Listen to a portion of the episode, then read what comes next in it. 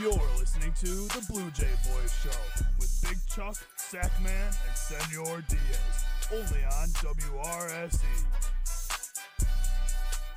How's everybody doing? This is Big Chuck coming at you live with WRSE 88.7 FM Blue Jay Radio, and you're listening to the Blue Jay Boys Show, as the intro said. To my left, I have Senor Diaz. Right in front of me, I got Sack Man. Got a great show for you guys today. First, we're going to talk about the Super Bowl that happened this past Sunday. A great game, a really fun game to watch. Uh, some controversial calls at the end of it that some people are arguing about already on the internet. Uh, after that, we're gonna do our food, our second food battle. We got a great matchup here. Josh isn't too happy about it, but me and Sackler are pretty excited at least. Beyond excited. Nonetheless, I got my I, I got what I got, and I'm happy. So He's still a fat guy who still likes himself a cheeseburger and mac and cheese. that's right. Never go wrong with that. After we do our food battle, we're gonna give you guys a preview of the XFL. We all picked a favorite team from that, so we're gonna start following that league. We're also gonna try to pay attention to the USFL.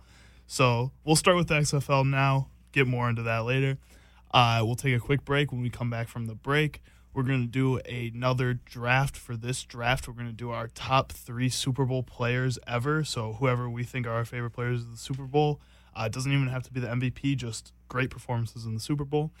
Uh, then we're going to talk a little NBA, talk about the trade deadline, and then if we have time at the end, we'll give you guys a preview of the World Baseball Classic and some of those rosters and pools that are coming out for that. To start off, we wanted to start with the Super Bowl. Uh, it was a close game, almost matched the script score that people were talking about online. Yeah.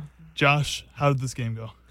This game went really good. I mean, I'm the favor of the Eagles, but um, Kansas came out back on top after halftime. They had a lot of time for Mahomes to really rest up and recover that ankle after he uh, got hurt in the first towards the end of the first half.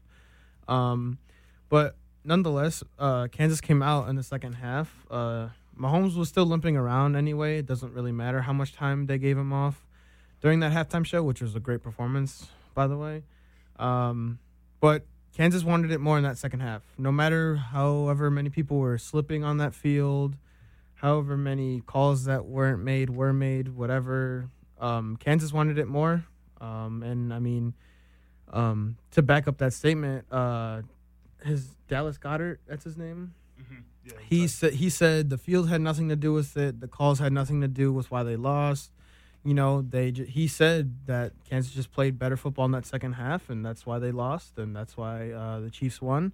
But it was a really good game, entertaining game, um, and I'm just glad it was entertaining because the last couple Super Bowls they were kind of iffy. Um, you know, not too much excitement in some of them, but uh, this was a really good Super Bowl, and I mean, congrats to the Chiefs. Uh, they won it, they deserved it. Um, but yeah, it's really it. Exactly. Josh was saying that Dallas Goedert came out and said that it wasn't really any of the other outside factors that made them lose. It was the Eagles that lost. Why do you think the Eagles lost this game? Simply, I mean, they, they did not come out in the second half the way they should have. I mean, th- they couldn't stop a nosebleed in the second half. I mean, if you go out and you score 35 points, you should win a football game. They this vaunted pass rush that we talked about that we thought was going to be the determining factor in the game, especially the matchup between Haason Reddick and uh, Andrew Wylie. Chiefs won that by a landslide. There wasn't a single sack. There really wasn't even many times, other than when Jordan Davis tackled him that one time where there was significant pressure. Felt that won him the game. And then, of course, what we said with Pacheco, potentially, you know, having a big impact. He had 62 yards and, what, a touchdown, too? Mm-hmm. That was big. I mean, the Eagles' defense, they really didn't, they didn't stop the run. They didn't get after the passer. They did nothing that they've been able to do all year. I felt that was the main reason. Offensively, they played great. Jalen Hurts had a historic performance 300 yards passing, a touchdown, three rushing touchdowns. The only blemish being that really bad fumble where he just dropped it. Yeah. Other than that, I mean, they played perfect. I mean, they went out and they scored 35 points. There's not much else they can do. Nine, nine out of ten times, thirty-five points is going to win you that game. Probably. Yeah. It just happens you were going against Patrick Mahomes, who, in that first half, a lot of people thought he may be down for the count. When he came out uh, at halftime, he was limping. He had gotten hit. You saw his ankle get rolled up on.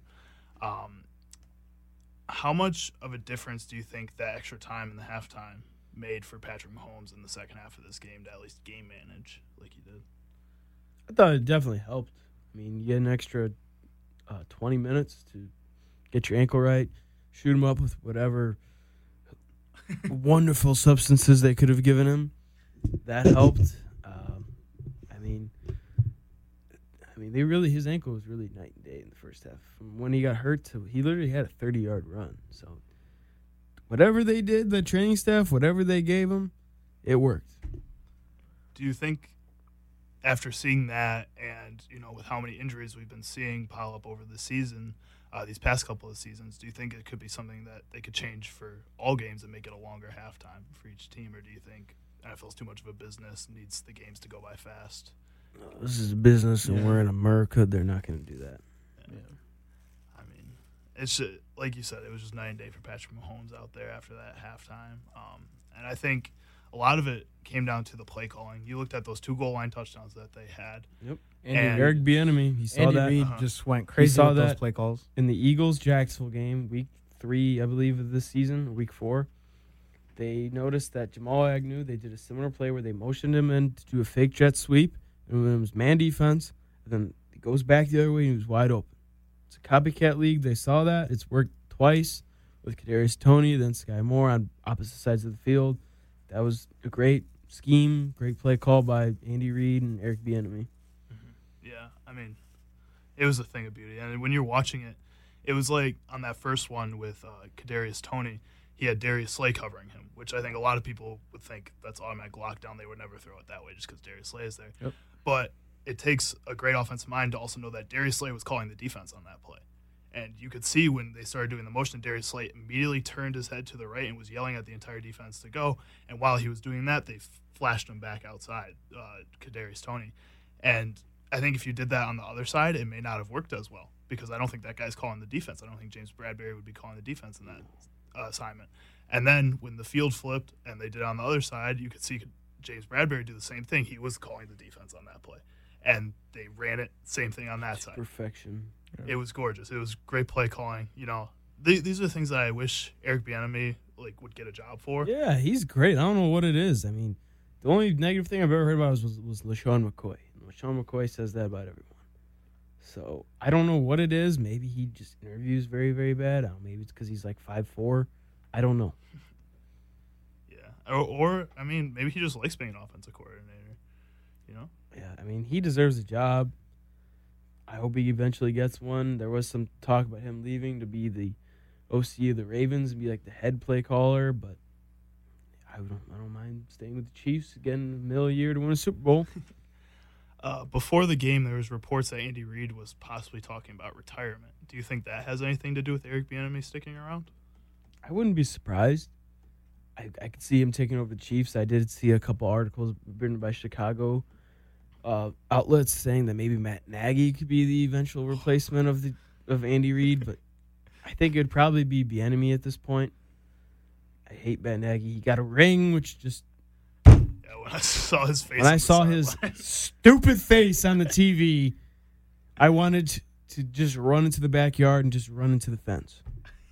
Yeah, that that one made me mad. Have dance seeing with the him skinwalker hold in the my trophy backyard. made me very upset. Josh, um, with this Eagles team, what do you think they need to do this offseason to make sure they come out with a championship next year? Um, keeping Jalen Hurts healthy, number one. I mean, they had a really good O line, and I mean, they proved it. They had one of the best O lines in the game, and that's something that I did want to talk about really quick. That that O line that entire game was babying Chris Jones whenever it was, um, you know, fourth and one, fourth and two. They did it from the go- from fourth and two in the red zone and scored a touchdown off of it, which was insane. Like that O line was the definition of a powerhouse because they were I mean yeah they lit up some stuff with um the one guy you predicted that would just go off instead of Chris Jones and The linebacker. yeah like they could not stop that guy but they were able to stop Chris Jones and prove that Chris Jones can be stopped and stopped him that entire game besides the one where they had the sneak and Chris Jones went over the top but still couldn't get the tackle on Hurts um but I mean they got to keep Hurts healthy. That's a big part. I think they should go out and recruit uh, some more receivers because uh, other than AJ Brown and DeVonta Smith, I forget who the other two receivers are. They had some Pascal and Quez Watkins. yeah, they had some okay plays, but other plays where it like kind of hurt them in the game. Um, Goedert's there. he's their guy for tight end. He did really good in that game. He had a lot of receptions, really great catches too, especially with that whole controversial call where on the sideline. Um, but um, they gotta they honestly have to be worried right now with they're talking about Jason Kelce maybe retiring. So they got to try and fill his shoes if he does retire, which is going to be kind of hard to do. Not just him, but Lane Johnson. There's rumors about him. That's Yeah. So I mean, They did draft a replacement last year for Kelce. He's been grooming him, but for, for Lane Johnson, yeah, that'd be a colossal Yeah. loss. Yeah. So I mean, there are minor things, but I mean, having two of those great offensive line maybe retiring, that's going to kind of hurt a little bit, especially with Delane Johnson, like you're talking about. But I mean, it's minor things they have to fix, you know, especially with how Andrew had that play call and you have your your cat your one of your captains call that defense and continue running, not even looking back to make sure the guy's running with him, stuff like that to train. But it's like simple stuff because they're contenders already for this next year coming up, you know. Um, but it's just like I said, it's minor things in like the O line, you know, maybe the D line here and there, the secondary. But overall, they're still a contender for next year. But it's just minor details that they have to fix and watch out for. Yeah, I just think they need to, to really navigate how they continue to build their team very carefully. They do have 19 free agents, with a lot of them being on the defense, like you know Javon Hargrave, uh, Brandon, Brandon Graham. They're gonna have to Cox is free figure, yeah. Spencer Cox. They're gonna have to figure that out.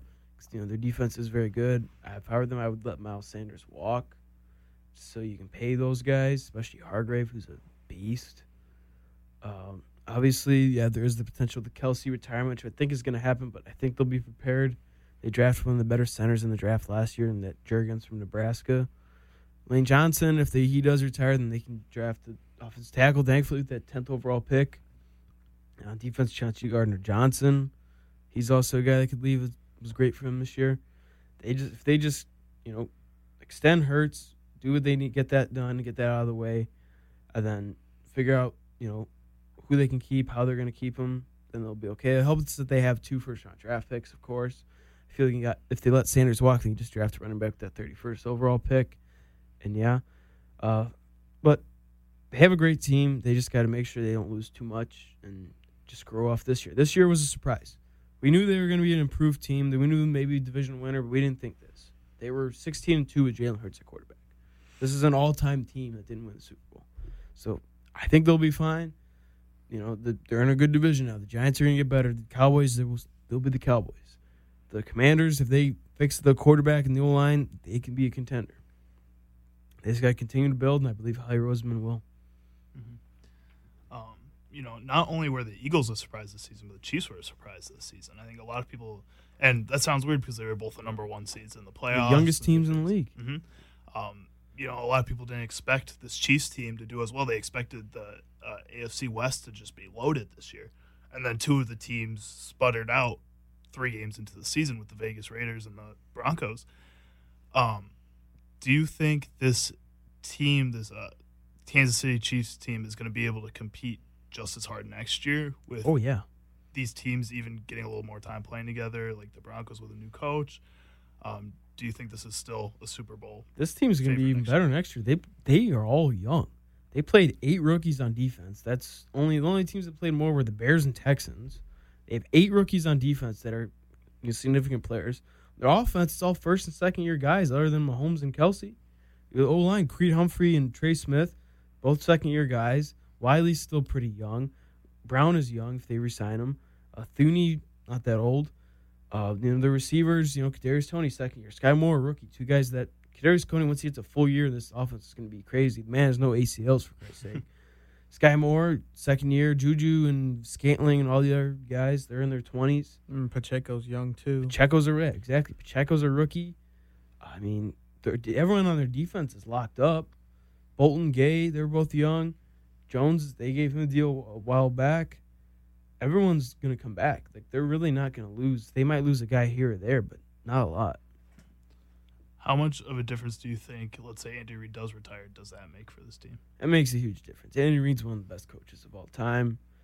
He says he's he'll be back for this year. Maybe you know in 2024 he'll leave, but for right now, all reports are saying. I mean, what he said after the games he'll be back for this year, and I think they could repeat. Uh, sticking with him, do you think this Super Bowl firmly cements him as the number two head coach of all time? Yes, Yeah. I would say so.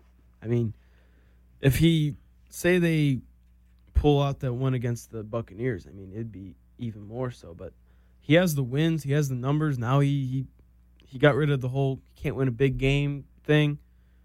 He's here now. I mean, I would put him second overall behind Bill Belichick.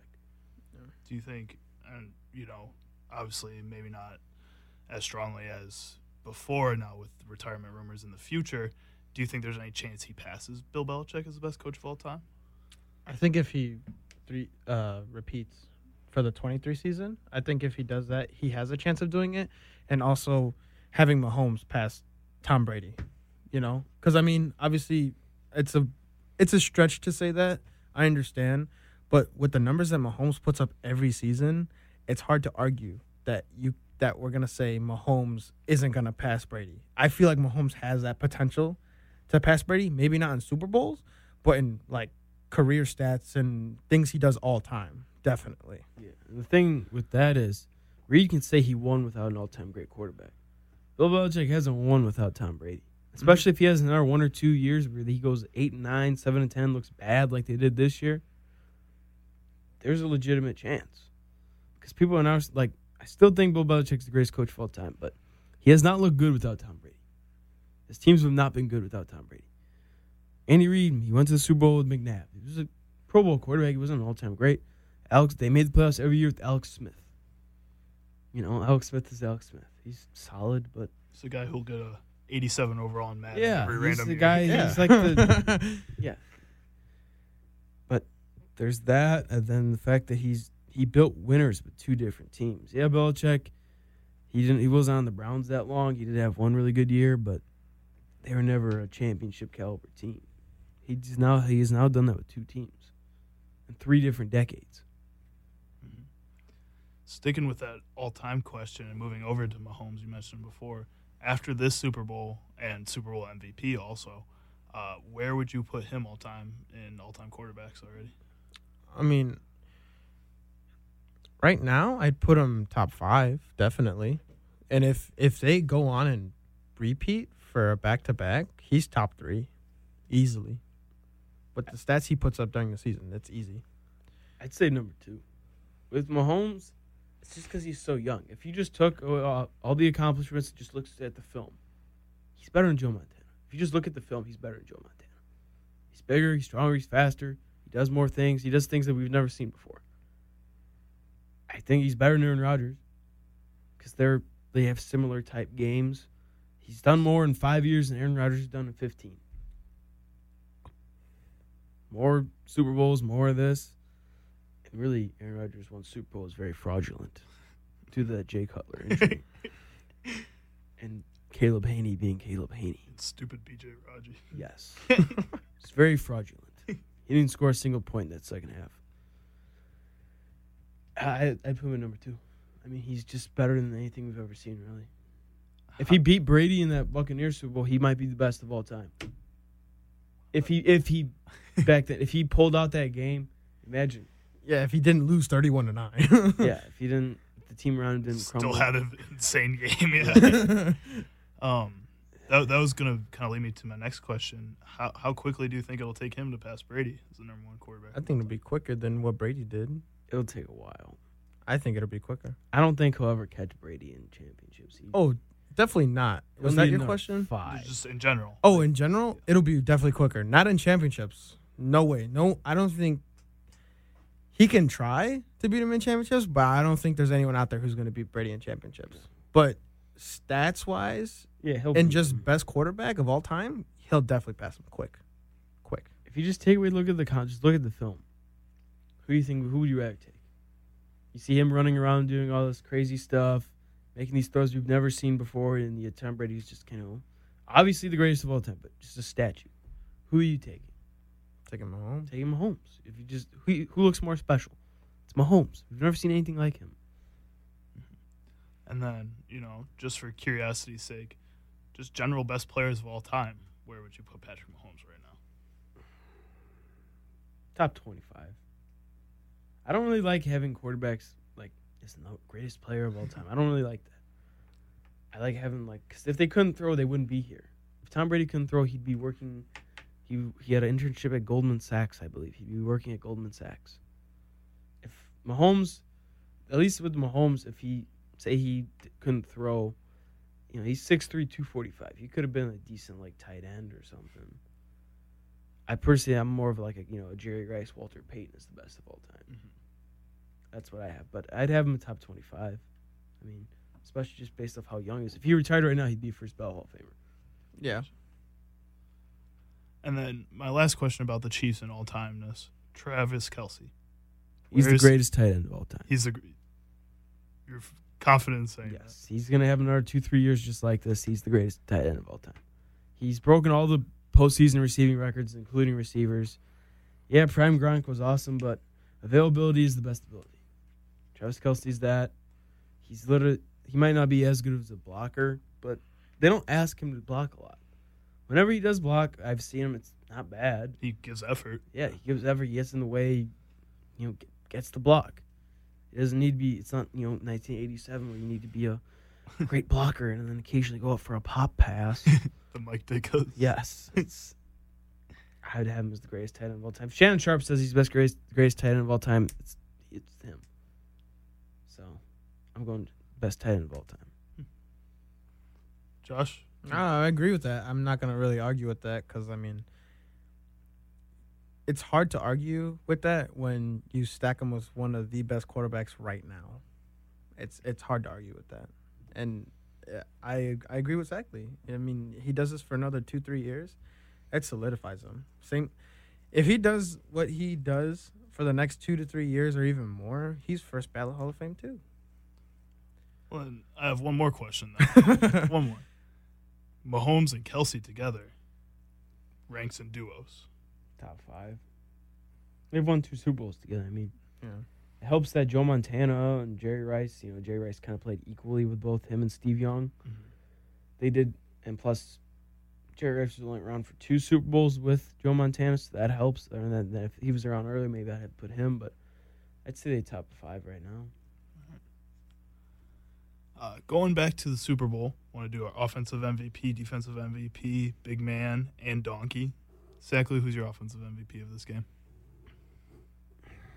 I know he lost, but Jalen Hurts. I mean, that was a record performance. We've never seen that before. He, he, other than that one play, he was flawless. I mean, he had more yards, he had more rushing yards, he had more rushing touchdowns than Pat Mahomes. Pat Mahomes just had a couple more touchdowns, but I thought Jalen Hurts played the best game out of anyone on offense. Josh, who do you got? Isaiah Pacheco. He ran the ball really nice. He he got cracked a few times. I will say that. But um he he ran the ball really well. He really put the he really put the Chiefs in position to do what they needed to do and I mean that helped them a lot during the game. Uh, mine is also to be from the losing team, but DeVonta Smith. Uh, I think he had a fantastic game. I think early in that game, he was just open all the time. Like Jalen Hurts was just feeding him the ball. I think he had like six of their first eight completions or something like that. Uh, and I also want to give an honorable mention to Dallas Goedert because Mhm. at the end of that game, he made a lot of really cl- clutch catches and plays that were just huge for this team uh, to even keep them alive going into that. Um, so I think those two guys really deserve a lot of credit for you know again keeping Philadelphia in this game and honestly a game that they could have won if they were playing anybody else. Um, Sack, who's your defensive MVP? Nick Bolton he had the big touchdown. I made bu- almost had another touchdown too. He had a bunch of big plays. I mean, no one on the Eagles really did anything well on defense, so I got to go with Nick Bolton. I think that's what I have to go with too. I really didn't see too much of a big performance on the Eagles side. That line was getting not manhandled like, but I mean the Kansas O line really did a really good job that game. So it's really hard to give it to the Eagles side. But yeah, Nick Bolton. Mm-hmm. Just for the sake of saying somebody different, I think Frank Clark just turns it on in like primetime games. Like he just knows, like his he's just a different player in those games. And there's a lot of times this game, even though you know, they didn't have a lot of sacks, I think they only ended up with one sack as a team too. I think there's one sack in the game. Frank Clark was getting pressure all game. Like there was a lot of times where Jalen Hurts had to roll out, and that's why he got so many rushing yards because Frank Clark was getting back there while they were triple teaming Chris Jones. Uh, so I'd have to give it to him. Sackley, who's your big man of the week? Go with uh, Chiefs O line. they did what no team could do all year and held the Philadelphia Eagles to zero sacks and really no pressures. And they ran the ball pretty efficiently as well. Got to go with them. I'm going with the Eagles O line. Uh, they had a very dominant year, very good performance in the Super Bowl. Um, they really showed that Chris Jones isn't the monster that he always is. Um, although you know there were other factors that contributed to the Kansas winning, but the Eagles O line they were really good. I'm gonna go with Jason Kelce specifically. Um, I think when you watch this game, the amount of times the Eagles did the QB sneak and got it, mostly because Jason Kelce was driving his dude two yards back and gave Jalen Hurts a little bit of room he needed to get forward. It, it was every time. Like they ran it, I think ten times at least. They probably pulled them 10 or 12 times, Uh-huh. too. Yeah, he was just out there doing everything he could to help this team win. And usually people don't see that impact from an offensive lineman. I think watching this game, the way he just trucked dudes when he was pulling too. Like he was full speed running He's through guys. Beast. Like that was the highlight of plays and everybody watching could see that. And you know, that's really impressive from an offensive lineman standpoint. And then finally, our donkey of the week, Sackler, who do you got? Whoever made that turf field, they spent $800,000 on it. You're no way. Are you really calling out the Sod father? Yes, I am. Whoever made that, I posted a video, but I got a million views. Eight hundred thousand Thanks for dollars. Eight hundred thousand dollars, and people are slipping. The kicker couldn't even keep his footing. I mean, it was terrible. Like, yeah, I'm not gonna say it cost anyone a game. It didn't, but it's the Super Bowl, and you guys want to experience experiment with new turf. And they were bragging about it before the game too. Like all these posts about how they spent so much money and so much time, two years on this Yeah, field. It was terrible. Josh, who's your donkey of the week? Um, it's a hard one. I'd probably say the corner from the Eagles that got that last holding call. Um, yeah, he admitted what he did, but to think that he would think that they would let that slide was kind of goofy. So yeah, that's what I'm gonna go with. Yeah, especially from a guy who's many say is a top ten cornerback in the league. Yeah. you know he's he should should be better than that. And when you watch it from multiple angles, he grabbed him. Like every, a lot of people are still complaining about how it wasn't holding or whatever. When you watch it, he grabs his jersey and pulls him back. Yeah, Like you see it happen. I don't think it had. I think even if he didn't do it, the ball was still been overthrown. But he but it's, it's holding. It's not pass It- interference, yeah, so it doesn't matter. It's holding, but Um, my donkey of the week is going to be Juju. Uh, Yeah. today he posted a post about the James Bradberry. So James Bradberry handled the call very well. yeah, very professional. He uh, went on uh, in interviews right after the game and said he did do it. It was his fault. You know, like he should know better. He should play better. Uh, and then Juju came out today and started clowning him on Twitter for literally no reason Yeah. and like that's one of my least favorite things. And you know, I was liking Juju, Juju this season because he was kind of backing away from that media spotlight that everybody was putting on him, and like allowing to take over how good of a player he is. And I thought he was going to be able to, you know, move forward as a person, and then he goes back and does this. And it's just kind of like the Eli Apple thing. How do you expect anybody to be a fan of you when you can't back up what you're saying and then riding on the coattails of your team? Yep. So that that is my donkey of the week. we are going to take a quick break to heat up our food. When we come back, we're going to have our second food battle It is between a Culver's Butterburger with cheese and Chick-fil-A mac and cheese. So we'll be right back.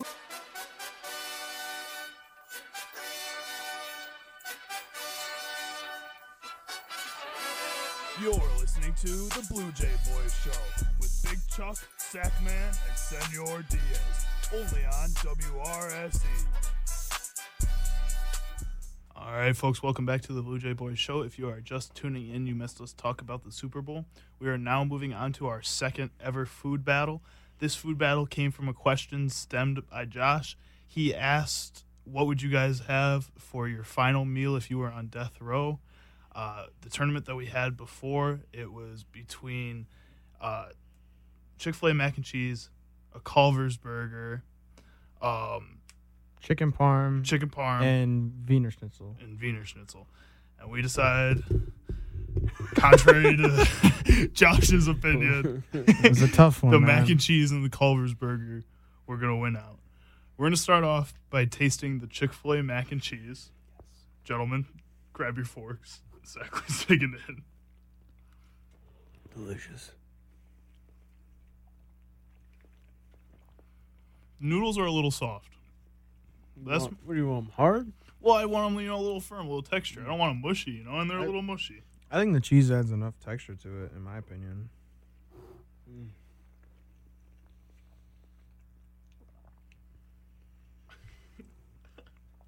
Sorry for the chewing sounds, ladies and gentlemen.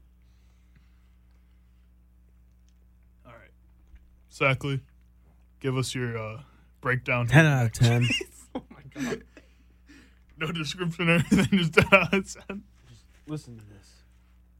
I don't think. I don't think they can hear that. I don't think they can hear that. Okay, maybe that one. For those of you that remember that, that viral vine from like seven years ago. We're not an ASMR show. Yeah. It's just the texture, the cheese, the flavor, the amount of cheese that's in it. The fact that it's not like oversaturated or like too saucy. It's just perfect. Josh, give us your uh, diagnosis here. Um, I definitely agree with Sackley. It's not like too saucy or too like liquidy. I mean, I do like a liquidy mac and cheese. Um, we did have it sit here for a little bit, but if I'm gonna be honest, and it's not because my food wasn't picked, I don't want to hear it. Uh, I'm gonna give it an eight.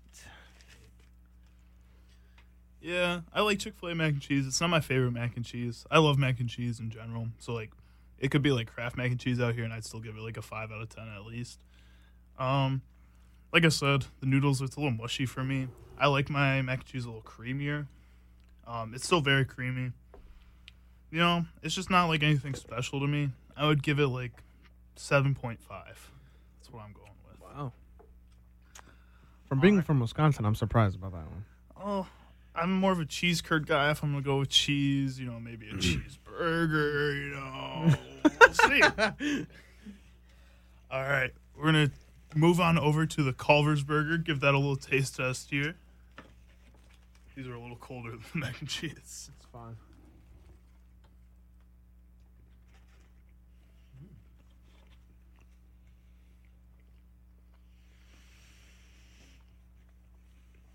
Yeah, that's delicious. Yeah, it's good. Here's good meat. I love good meat. you love good meat in your mouth, I exactly. do. I'll go first. Josh will see it. This is a 10. I love the char on the burger. It's seasoned really well. The condiments aren't too heavy. The cheese is really good still for it being kind of cold. Um, but yeah, th- this is amazing. This is a nice. This is a nice burger. Exactly. What are you breaking down here? Yeah, it's seasoned well. It's nice and charred. I do like that. Cheese is good. Yeah, I give it like 9 out of 10. This is not the best Culver's burger I've had, I will say. Had a couple better ones back in my day. I'm kind of a Culver's connoisseur, if you will. um, you know, it's not enough cheese on it. Usually, you know, they throw on an extra piece. not feeling the extra piece here, you know. There's one like on the top patty. They don't got it on the top patty. It's Illinois, man. Come on. I know. It's bogus. They don't know how to do it right. Just put the mac and cheese on the burger. Oh, that's a good idea. I might have to do that after this. There's Um, your extra cheese. you know, the char on burger is very good. They are right, the other guys. I'm gonna have to give it a nine out of ten as well. wow. Again, not the best one. Usually, I give a good Culver's burger a good ten out of ten. Not this one. This is just a nine out of ten.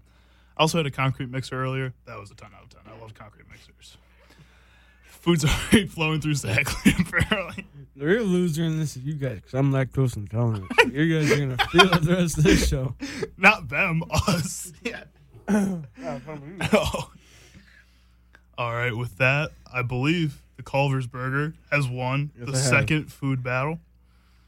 If you guys are listening, be sure to comment on the post that we will post at the halfway point. On that, uh, say which one you would choose in this food battle, tag three of your friends, and then next week we will do a drawing to figure out who won this food battle from the fan side. All right, we're going to take another quick break just to clean up here. When we come back, we're going to give you guys a breakdown of the XFL. Be right back.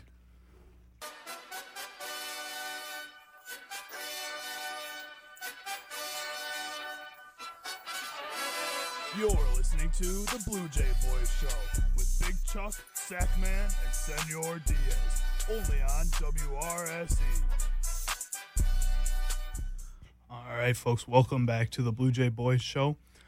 If you guys are just tuning in, you missed us talk about the Super Bowl, have our second food battle uh, where the Culver's Burger won that one. Again, uh, watch for at the halfway point when we post uh, our post for it. Make sure to tag a couple friends in and choose. Tell us who you would choose to win the battle. Moving on now, we're going to be talking about the XFL. We wanted, you know, to pay attention to one of these new leagues starting while the NFL is taking their little bit of a break here. Uh, each of us have picked a favorite team. Uh, the games start this Saturday. Sackley, who's your team in the XFL? Got the St. Louis Battlehawks, ladies and gentlemen. Boo. Who do you got on there? What's that team looking like? Uh, if I'm correct, I believe that team has. Pull it up one second. Oh, he's- who's you know married to like Miss USA and won two national natties at Alabama. So I think that that that right there. Uh, a name to watch is Mataeo Durant. Remember him at Duke? He was a beast his senior year. Brian Hill was a good, solid running back in the NFL. Uh, Marcell Ateman, solid experience re- receiver, as well as, as well as Hakeem Butler.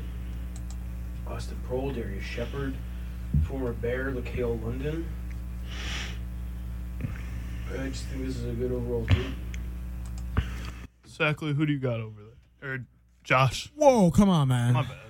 I got the Las Vegas Vipers. So, you know, I got Luis Perez, quarterback. I got, oh, what's his name? Martavis Bryant. Really excited about that one. I got Sean Price, too. Real good tight end. So I'm very excited for my Las Vegas Vipers. And I am a fan of the Arlington Renegades. Ooh. We got Kyle Sloter at quarterback, hopefully, you know, preseason legend. Um, with, you know, not much else on this team besides Kyle Sloter. Uh, Will Hill is our star on defense. Hey. He Baltimore Ravens legend for that one play Middle against school. Cleveland. Yeah. And we are also coached by College Football Hall of Famer Bob Stoops. So we got some experience in the head coaching room. Um, what is one thing you guys are excited for about just the XFL coming back? I'm just excited it's back. You know, I'm excited The Rock and his ex-wife took the initiative to actually, you know, go and take it from the direction it was in and move it to a better direction. Uh, that's just me, in my opinion. Um, and I mean, I talked a lot about it with my dad and how, you know, he remembers watching it back in the day and how it was like really like brutal and stuff, and how there weren't really any like rules and whatever. It was just like more of like a WWE type of thing because obviously Jim McMahon just uh you know got bought out um but he said that's all it was was just another version of WWE but just football. And you know McMahon gave him scripts to read and everything and it just kind of seemed uh like another version of it and it was just boring. So I mean I'm excited to see how it's going to go and to see if a lot of people are interested in it. I hope I would hope so cuz it's still football you know? It's you know we had we took a break for the NFL Good TV deal too. Yeah, so it's still football. We have the XFL and then the USFL in June, and I mean, then we have more sports coming up. But I'm very excited f- to see how this plays out. Exactly what are you excited for in the XFL? Drinking beer in the locker room. I I just love talking about like how much fun these guys were having. Like they're doing that. They're having a lot of fun in the silence, the celebrations. Just like you know, these guys are just they're trying to make it as a professional football player. You know, some of them work normal jobs. One of them, as you said earlier, Josh, you left the police force, right? Yeah, Sean Price. He's on the v- Las Vegas Vipers. He was uh, pol- an officer. I forgot where exactly, but they drafted him, and now he's uh, starting uh, tight end for them. Yeah, you got guys like that. I just love seeing the enthusiasm for the game. They're not making too much money. It's just love to see it. Yeah, I mean, a couple years ago when the XFL was, you know, back up again for like the third time, and now it's like the fourth time now. Um, you saw guys like PJ Walker in themselves NFL yeah. contracts. Yep. There's a lot of players in the XFL that are in themselves NFL I believe contracts. Donald Parham too. Mhm. Luis Perez. He went to the Rams. Yeah. Um, you know, it's it's a really cool opportunity for a lot of these guys, and as a football fan, it's fun to see these guys fight for that spot. You know, on an NFL team. When watching PJ Walker a couple years ago in the XFL was one of the most fun football times I've had. Yeah. Like just the highlights he was putting up in that league, and yeah, he's not playing against the best competition, but it's all guys who are trying to fight for their dream to play football. Yeah. and it's it's just a really cool experience, you know. And I don't think uh, Vince McMahon was really the right person for that. I don't really think he's a good person in general. So I think you know to be able to do it in wrestling is one thing where you really can control every outcome of the game. In football, you can't really control every outcome of every single play. Um, so you're never really going to get that same kind of you know authentic TV that you would get out of the wrestling. And because of that, it was just kind of like a free for all Yeah. when he was running it, and it- that didn't really amount to anything because people didn't want to just see a free for all. They wanted to see guys play football, and a lot of people wanted to see them play football violently. But at one point, it became a danger to them, and people don't really want to see people in danger. They just want to see people have fun and hit hard. Yeah. And I think The Rock uh, could have a really good impact on that and help build this league in the direction that needs to go, and eventually truly becoming an NFL developmental league. And I think that's something that the NFL has been lacking behind in. Yeah.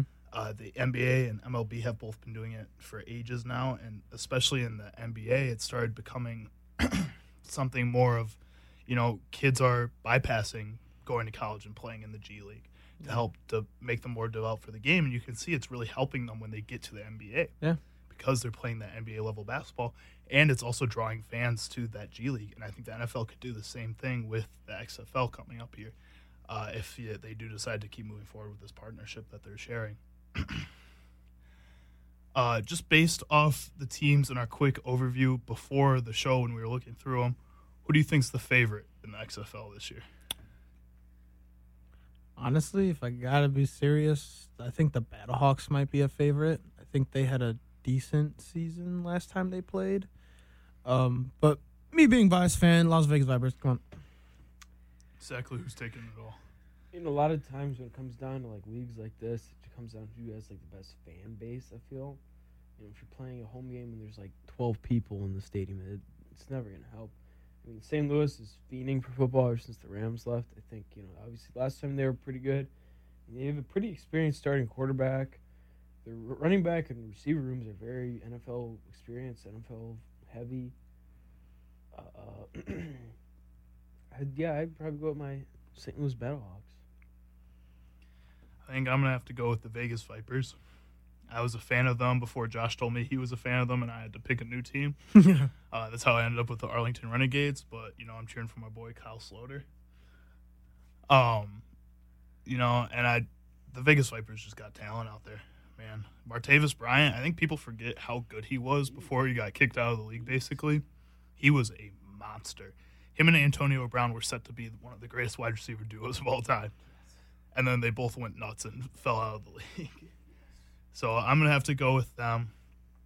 Uh, out in Seattle, though, you know, I think that's a scary team. I was I was gonna say Seattle also might be a fan favorite because all of a sudden they what just last year or two years ago they ended up with the NHL team and that became a huge thing. Like there are so many Seattle Kraken fans now. Yeah, those- Seattle fans just, if they have a team there, they latch onto it. Those, Yeah. those guys are diehard. So obviously you know you got the Seahawks out there now you got the Seattle Krakens and then now you have the Seattle Dragons. So I think they might actually have a really huge fan base and like like I said that's how it might run off of.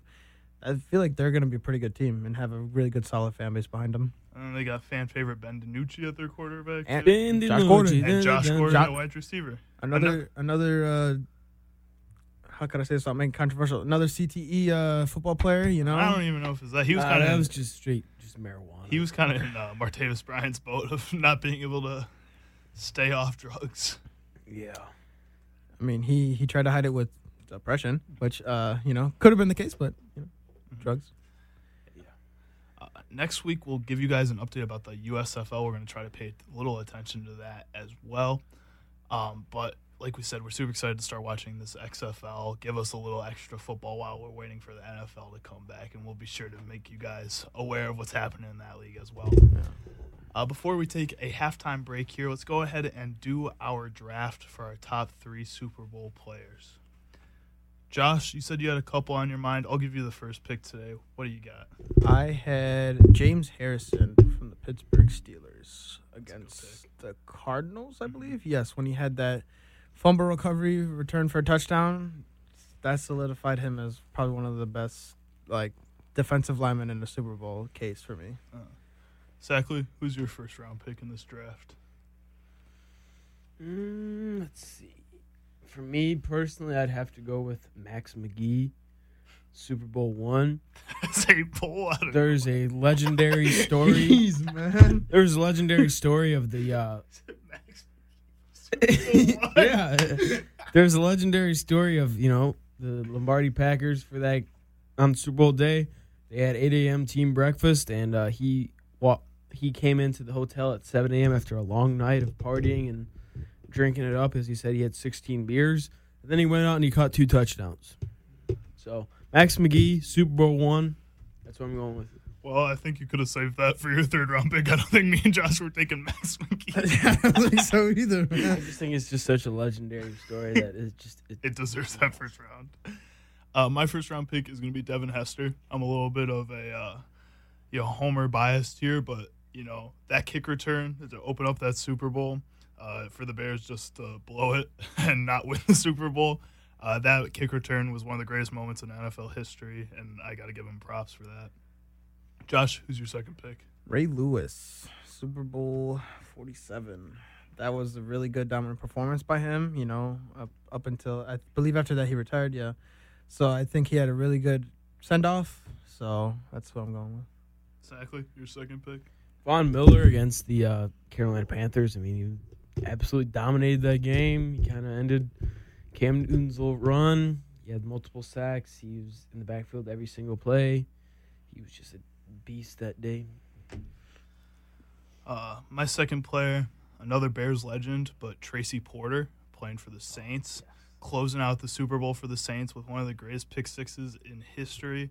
Uh, just an electric play, you know, really gave life to that New Orleans organization while they were going through a really hard time. So, you know, Tracy Porter is going to be my second pick. Josh, who's your last pick in this draft? Eli Manning ruining uh, Brady's perfect season. That was really good, especially with um, I forgot what they called it. Uh, I forgot what they called it, but Helmet catch. The helmet? Yeah, the helmet catch. Yeah, that that was golden, and I mean, he proved he was better in that competition. I mean, there are a lot of other determining factors, but yeah, Eli Manning's my last pick. He's Sackley's got a smirk on his face. This is going to be a good one. What do you got? Going with uh, Chris Matthews in the uh, Super Bowl two. Super Bowl Super Bowl forty nine. Yeah, he was on the practice squad of the Seattle Seahawks all year, and then he just popped off for 113 yards, and then they cut him next August. So, just felt that was just a Titan performance. With my third pick, I'm going to go William the Fridge Perry, sticking with my Bears theme. Man, here. three for Stealing Walter three. Payton's touchdown. Yeah. you know, basically, I mean, you watch that uh, documentary, and it was kind of like a big deal that he stole Walter Payton's touchdown in that game, but he got the touchdown. And I think that is just one of the most beautiful things on earth is when a big man carries the ball. And that play is just gorgeous. It goes down as a big FU to the Patriots during that time because they did it the year before to the Bears. So, you know, Mike Ditka came out and said, I'm going to do it right back to you. And Walter, uh, William, Refrigerator Perry is going to be my third pick because of that. All right, that was our Super Bowl best Super Bowl player performance draft. Uh, you guys vote on our Instagram story who won that one. We'll post something up for that, so stay tuned for that. All right, when we come back, we're gonna break down the NBA trade deadline. A lot of crazy moves happened uh, that not a lot of people expected, so we're gonna explain that to you guys. And if we have some time at the end, we'll talk about the world upcoming World Baseball Classic. Stay tuned.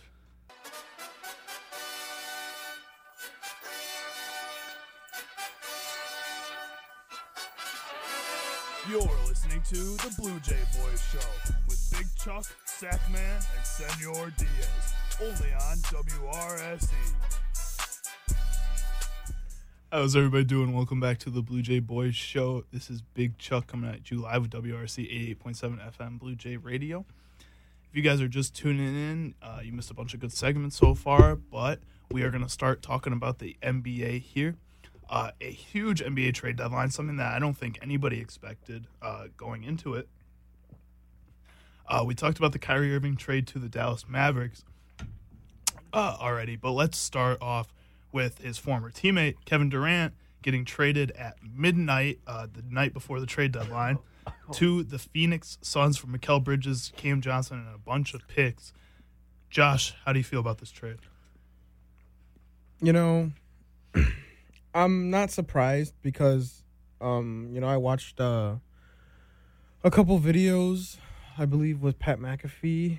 Um, no, it was uh, ESPN. It was that late at night ESPN show. Um, they were talking about how this was a work in progress even before the deadline. Like this was something Kevin Durant wanted under wraps, and um, what hurt the most was that I had went home the other night and my dad was telling me he was listening to the podcast on Spotify and he was saying how, you know, it was he he was listening to the part where I said Brooklyn was Kevin Durant was the baby of Brooklyn, right? They were looking to build around him and everything and then a couple hours later, he gets traded. So that one kind of hurt me a little bit cuz I was like kind of gunning for Durant to stay in Brooklyn, but that happened, but um the one thing that I was surprised about was these uh, unprotected picks, um, or were they lightly protected? Uh, let's see. A bunch of them are uh, not protected, unprotected. Uh, I think the 2025 first round pick is top 15 protected, though. Okay, so that's the only thing I wasn't really like happy about because now you don't know what you're really uh, getting into with those unprotected picks. You know that you have one solidified. Um, but I mean, TJ Warren's back with the Suns now. Um, um, I mean, the Nets got some good guys in my opinion. Um, Cameron Johnson's good. Mikal Bridges is really good. Um, who's that last one? I can't see it on your screen. Cam Johnson. No, no, no. The Juan Pablo Vaulet. Uh, Oh. No idea. Yeah, neither do I. Okay. Um, but overall, I think this is what Durant wanted. He wanted to be on a team that's ready to be, who was in the championship before, and he wants to help them get back there again. But I think it's 87 days and counting he hasn't played. So I don't know if we're going to see that. Um, I mean, I believe Phoenix is right under the Mavericks in rankings, I believe. I think the Mavs are four, Phoenix is five. Um, so I don't know if Durant's ever going to be healthy. He might just be holding out right now until they make, you know, have that solidified, uh, have that solidified spot. Um, Phoenix is four, Dallas is oh, so they sweat. Oh yeah, because the they lost to the Timberwolves. Yep. Yeah. Um, so yeah, he might just be holding out until you know the solidification of the seeds go in, and then he'll just randomly have a pop out postseason. But who knows?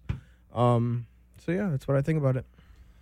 Exactly. Where would you put the Suns in a Western Conference power ranking right now after this Kevin Durant trade? I'd put them at number one. I mean, they they were able to keep Booker and Paul. They have him. They still have DeAndre Ayton, which is nuts. Even with a powerhouse like the Nuggets with Jokic and Yeah. Jamal Murray. Yeah, I don't I don't trust I trust Jokic. I don't trust Murray, and I don't trust Michael Porter Jr. to stay healthy, and then especially with Porter to even play well. And they just traded Bones Hyland, who's one of their best scorers off the bench. Didn't really understand that. And yeah, I just I trust Kevin Durant and Booker. I mean, Booker, everyone forgets he was first team All NBA last year. He's career twenty six point per game scorer. Compare him with Chris Paul, who now all he has to do is pass. And they still have Ayton, who's one of the best young centers in the game. You got those four. Their bench is a little thin, but I'm sure they'll get someone in the buyout market. The way KD was playing this year before he got hurt was MVP quality. I'm going with them. Um, the Brooklyn Nets, a lot of people after this trade have been saying that they look like a rejuvenated team, even though they're obviously not a better team for losing two of the best players, not only of the league right now, but of all time. Um, and watching them play, you really see that. You know, Mikal Bridges and Cam Johnson bring this new young energy to the Bridges team will that they be an all star. Um, you know, Nic Claxton has been playing phenomenal. Uh, it was just the defensive side of the ball when you were watching them was just the energy was just more there.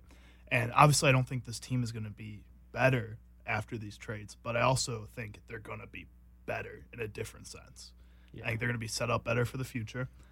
Um, I think that they are still probably going to make at least the play in. Uh, they look like that good Yeah. of a team. They have, you know, four starters that are, I would say, top 10 in their positions right now. Uh, even though people wouldn't, you know, notice that just normally. Um, you know, Ben Simmons hopefully starts to take on a bigger role for this team. Mm, When no. you guys forget that he was a three-time All-Star I'm and not- one of the best playmakers and defensive players I'm in not. the league. I'm not and shooting. he still is down. a very good playmaker, and he still is one of the best defenders in the league. He just doesn't want to shoot the ball. If he, can't shoot the ball. uh, not even just shooting, just putting the ball up. Yeah, he doesn't even want to shoot. But if he's Jump hooks. forced to, because he's not playing with Kevin He's Durant, not and Kyrie starting Irving, anymore. He's getting He could 18 be. minutes a game now. they don't have a point guard anymore. Spencer Dinwiddie's back and balling like he used to. Put Kevin or uh, Ben Simmons out there with him. Spencer Dinwiddie's not playing defense. You need at least that out there. He's gonna make his find his way back in that starting lineup. I guarantee you that. We'll see. I mean, if he does, that's good and all. And I'm not taking away the three-time All-Star or whatever from him, or the defense that he can play. But it just doesn't seem like he doesn't like he. j- It, I don't know. Like he just doesn't want to play basketball. Like I feel like if you put him on any team, like even Chicago, like I don't think he would make any type of production. I just think people need to give him, you know, the space. He's been you, you forget he's played with Joel Embiid, and then he went from Joel Embiid to Kevin Durant and Kyrie Irving.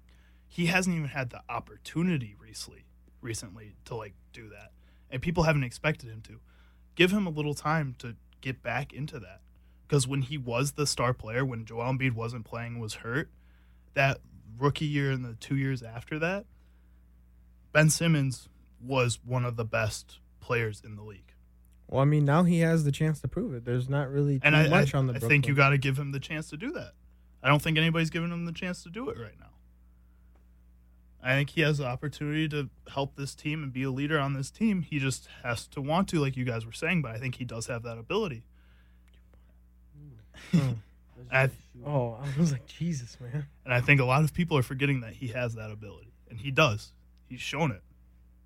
So I think I think he could help this team still be top six in the East at the best. And that would be pretty dang good in the East this year. um, some of our other big trades, it looked like the Portland Trailblazers started kind of blowing it up a little bit. They traded um, Josh Hart away, uh, a lot of their other key, you know, rotational pieces, but they kept Damian Lillard. Uh, I wanted to ask you guys: Do you think that was the right move for Portland? And also, do you think that was the right move for Damian Lillard? Um, I don't think. I think them letting go of Josh Hart was wasn't the right move. Um, I mean, I heard, 27 points the last game with the Knicks. 10 Yeah. of 14 shooting. and I mean, you talked about it at the house before. Um, you know, Josh Hart was a really good key piece for them.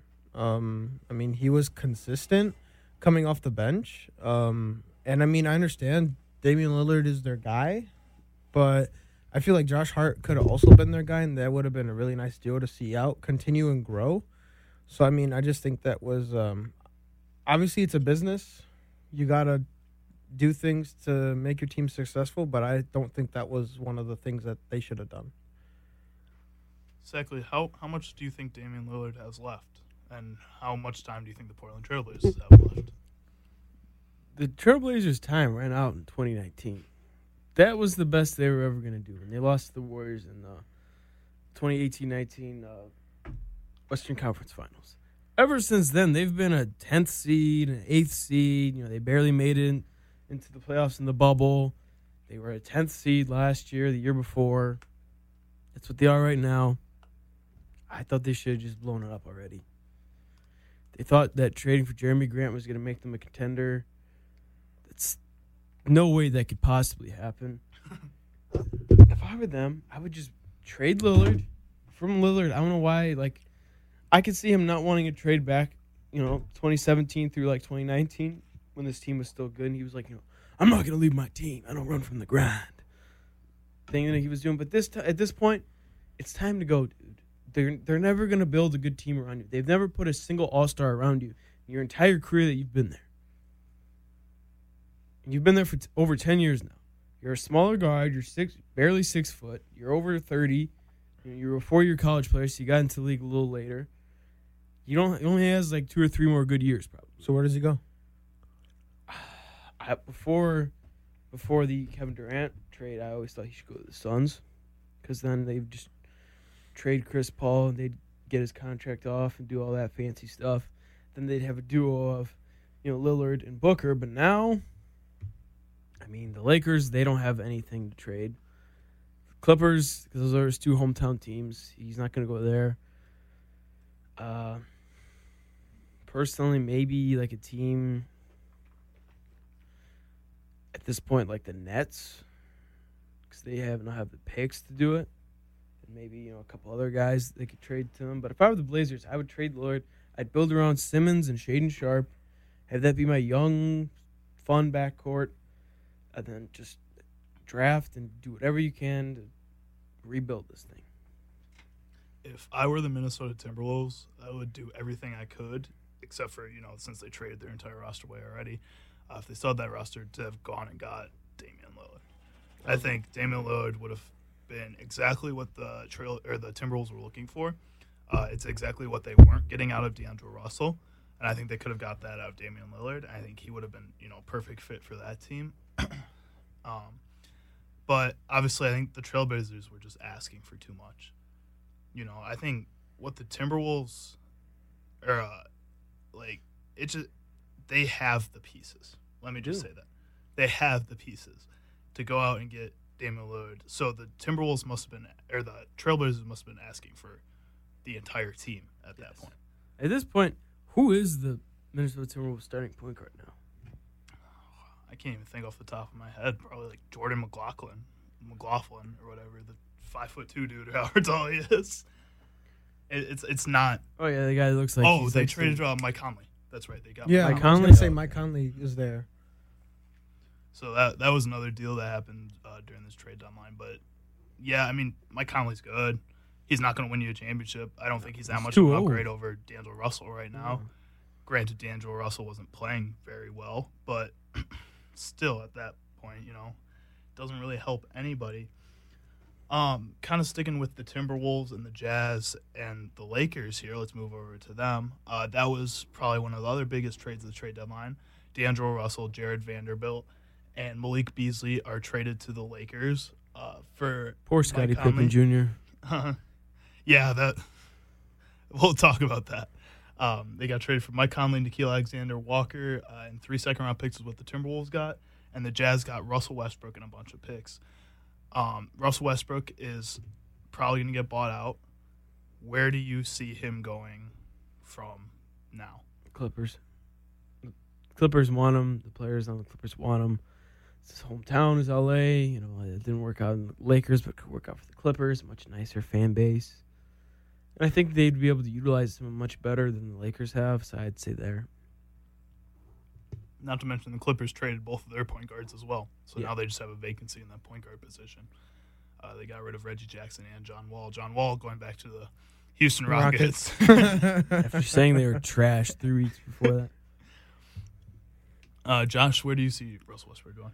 Um, I definitely see the Clippers, but I mean, I'm hearing a lot of talks about Chicago being interested in him, and I could see that with them uh, giving up LaVine or you know, doing some type of weird thing. Um, with getting rid of LaVine, I think we're gonna keep DeRozan for sure. Um, because that's who. I mean, we did give LaVine the max, but DeRozan's still getting a lot of mo- uh, money. Um, I definitely see. I could see something working with Westbrook. Maybe um, we'd have to figure something out in terms of money for him. Um, but I could see them maybe even. I think I saw some talk about him going to New York, even. Um, which I was that one I was pretty surprised about because I mean they have Julius Randle, Jalen Brunson over there already. Um, but I'm thinking the Clippers might be a better fit. Um, like you said, they got rid of Reggie Jackson and John Wall, so that vacancy is um, very uh, eye opening to him, probably, but also to the owner of the team, thinking about getting an explosive guy like Westbrook, who can really push the ball down the court and dish off to Kawhi or Paul George. I think that'll be a good uh, kind of uh, fit in for him. Yeah, uh, you talking about the Clippers owner, owner Steve Ballmer? Russell Westbrook's the exact type of guy that Steve Ballmer wants. Oh yeah, that man loves the star power. He's like Sackley was saying, or you guys were saying, he's just trying to compete with the Lakers. Basically, he doesn't care about anybody else in the league. He wants to be bigger than the Lakers, and you Yeah. can see that with the way he recruits his players and Yeah. you know builds that team. He wants That's to their be, Super Bowl. to be better than the Lakers. Uh, and I think Russell Westbrook is a guy that he looks at and goes, he just got traded by the Lakers. He probably doesn't like the Lakers very much right now. He used to be a MVP. Yeah. He can be really good when he's playing at the top of his game, and everybody loves him, basically. Might as well give him a contract. At the same time, I don't think Russell Westbrook, and I don't know where Russell Westbrook's mind is right now, but I'm guessing he wants to win an NBA championship. hmm If he goes to the Clippers, I don't think he wins an NBA championship. Oh no, definitely not this year. No. Um, the only problem with that is I don't think there's too many teams that are in position to win a championship right now that are looking to sign a guy like Russell Westbrook Yeah. because he could go to like the Bucks or something. The Bucks could use a backup point guard, but he doesn't really fit what the Bucks are. Yeah. You know, I don't think the Bucks would really want that. The Celtics don't need a backup point guard. You know, the Sixers don't need a backup point guard. Uh, you look at the teams in the West. You know, maybe like the Mavs, but the Mavs probably don't want another point guard that plays exactly the same way. Uh, selfish type of basketball, and Yeah. I don't mean that in a bad way, but a selfish type of basketball that Luka Doncic and Kyrie Irving both already play. Yeah. You know, a team like the Suns may be looking for a backup point guard, but at the same time, he doesn't fit well with KD and Chris I was Paul gonna say because yeah, of their history. Yeah, I was gonna say the the butting of the heads there would probably wouldn't work out too well. And I mean, you're not getting a you're not getting rid of Durant. You're getting rid of Westbrook if that were to happen. So, yeah, it it's hard to find somewhere where he isn't gonna butt heads with someone because he like he's been controversial with James Harden before. Um, Kevin Durant, obviously, with the whole Oklahoma thing. Um, the Lakers, obviously. Um, I mean, it's hard to like look at where he would fit in correctly, but I mean, somewhere where like the maybe even the Spurs or the Pistons, um, somewhere where it's like semi young. I mean, you have your older guys there, but to where he knows he'll have that big leadership role and kind of stand out. I think that's more or less of what he wants. Um, to really be able to be like, this is my team, you know, like I'm gonna make sure my team wins, stuff like that. So it's really, like I said, it's really hard to see where you can find the comfort between player versus team instead of player versus player. I think that's what it comes down to to him because he's very self-centered. And I mean, you have to. You're an NBA All Star. You were an MVP at one point. You know, you know you're an- a dog at the game. There was three years where he had to be self-centered, or Yeah. the team wouldn't be good. especially once Harden left the Rockets, he was really self centered. He balled out. And I mean, it's like he realized there is a team around him, but it's more or less he played just for himself. And, but now he has to realize he could still do that, but he has to do that in the correct manner of utilizing his team if he wants to win that NBA championship. It can't just be him because that playoff run back in the day with him and Durant, that's what a team looked like. You know, dishing the ball, dunking, shooting, whatever, like back and forth type thing. That's what you need for him in order to really play at the top of his game, in my opinion. You know, I feel like he just can't get it done by himself anymore when he doesn't have a LeBron or AD on the court. So you have to put him in a situation or on a sorry, a team to where he can utilize the other person and feed off that energy, the equal amount of energy he puts out, and that's where you'll start to see the chemistry flow and then the GMs and front office will notice it and then they'll start to build around. Um, kind of with what you were saying, I just want to. When he was on those Thunder teams, he wasn't the Russell Westbrook like with KD on those Thunder teams with KD. He wasn't the Russell Westbrook that we saw when his MVP years were happening, and the Russell Westbrook we see now. He was. You could see it was him still kind of learning and trying to find his place on this team, and I think he was better fit for that to win a championship. So if they were going to win a championship, it would be when he's younger. Yeah. I think he's too far gone to the point where he spent four or five years of his career saying, I have to do everything. Just in order to barely make the playoffs. You know, just in order to be 500. And I think even though his role has changed again to a smaller role for whatever team he's playing for, Mhm. he physically can't go back to that. No. You know, his ability and the way he plays basketball, no matter how good he is anymore, he can't revert that mindset back. And because of that, I think he's probably a guy who probably never does win a championship. Or if it is, it's eighth, you know, eighth or ninth man in the bench.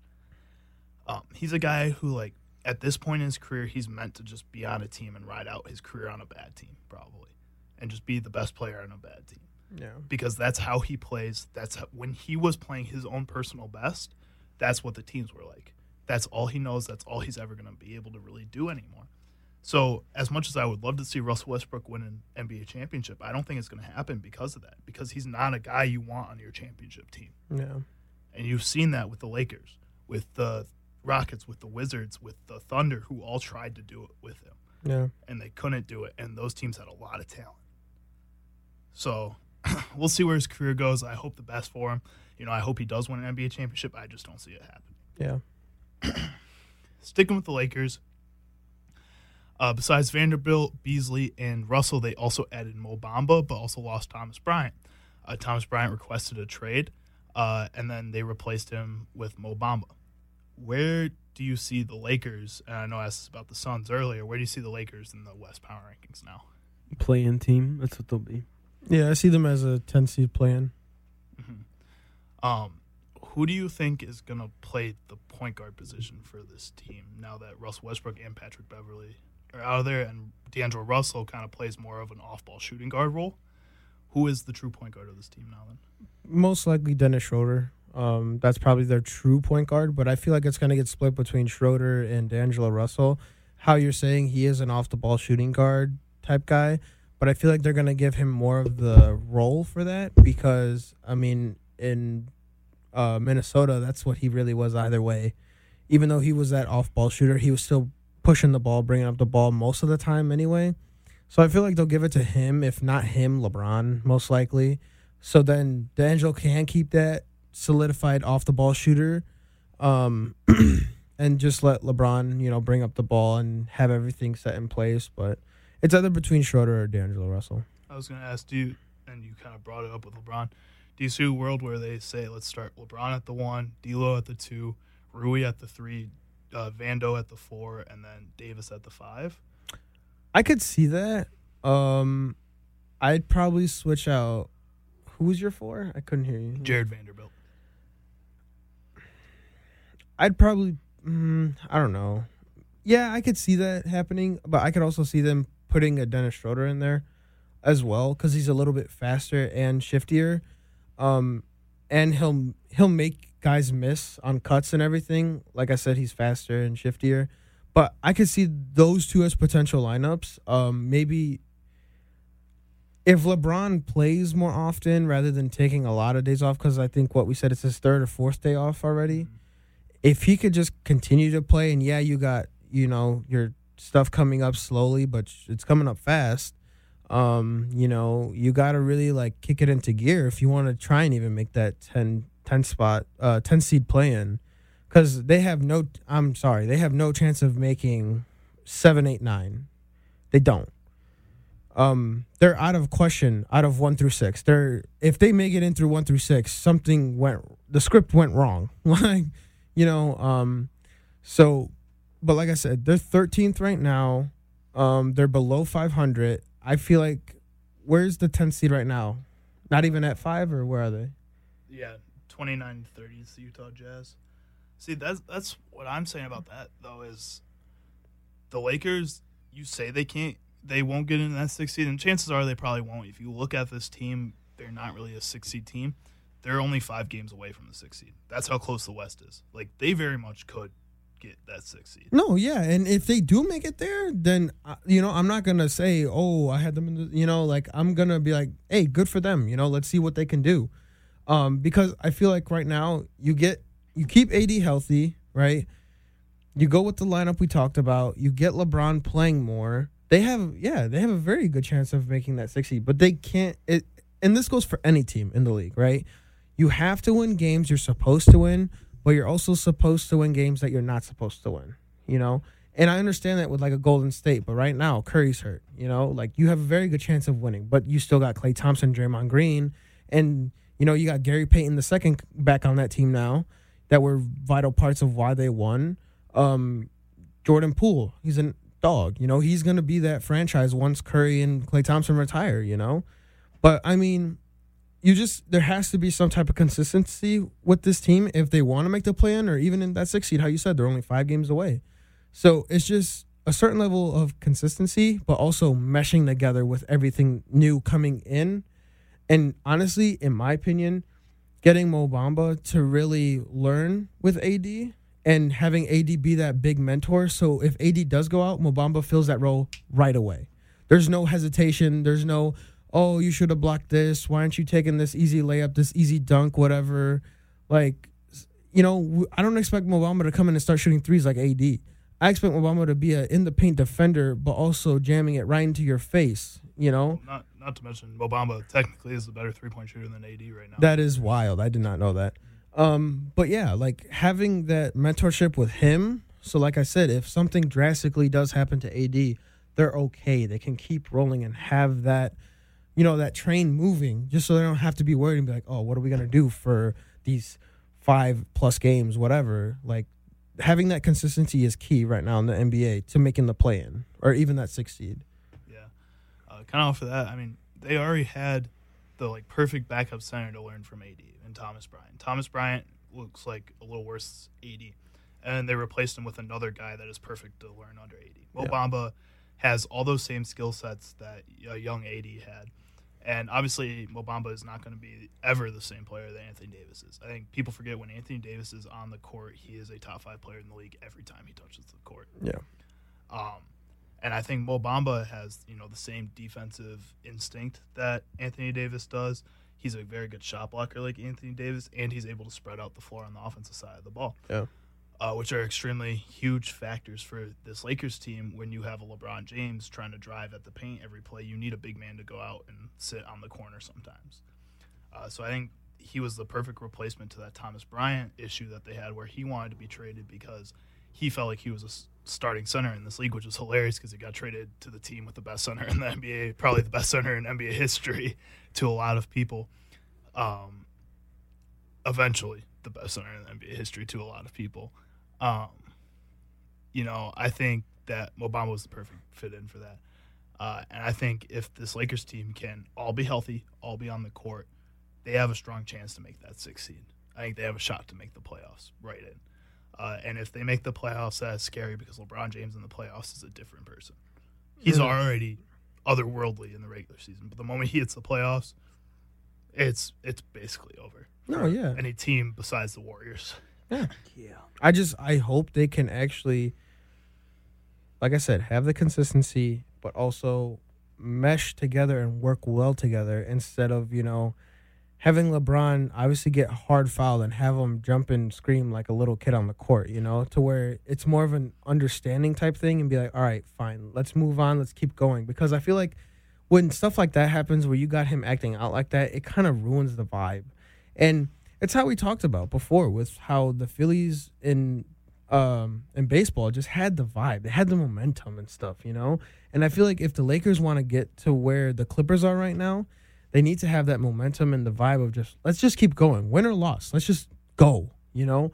Let's not think about it. Let's learn from it and just keep moving. Just so we can keep climbing the ranks and prove people wrong. I think that's what they really need right now because it's going to help them in the long run of get having LeBron in that playoffs and having him switch onto that playoff mentality because he's been there so much, you know. And I think that could be a key factor getting him there and having him flip the switch. That's going to help you win more, and it's going to flip the switches for everyone around him because they're going to see greatness. They've seen greatness before on TV or playing with him or whatever. But it's gonna flip the switch for everyone. So uh, they just need this vibe and momentum to just keep going and going. Win or loss, it doesn't matter. Just go. Yeah, I think that's a great point. Uh, moving on to our last part about the NBA trade deadline, I wanted to talk about the Chicago Bulls a little bit. Exactly. How did you feel about the Chicago Bulls trade deadline? It was absolutely terrible. I mean, they did literally nothing, and now three games after trade deadline, they've lost all three. They're now 26 and 31. They were kind of nice and comfortable in the ninth seed, had a couple nice two game cushion. Now they're out by a game. I don't think this team's going to make the play in. They look worse and worse every game. Uh, I could see them losing 45 plus games at this rate. Uh, yeah, it was terrible. I mean, they did absolutely nothing to make themselves better or put themselves in a better position for the future. And yeah, looks like they should blow it up in the offseason. Why do you think they chose not to do anything this trade deadline? They, for whatever reason, still believe in this group. Even though ever since, you know, January 20th, 2022, they've looked absolutely terrible. They've had a, they're over 15 games under 500 since that point. Lonzo's not coming back this year. Know we think he's the savior, but yeah, I don't I don't know what they were thinking. Maybe if they traded for you guys, they would admitted that they were wrong to begin with. Maybe they didn't want to do that, but AK and Billy Donovan look worse and worse day by day.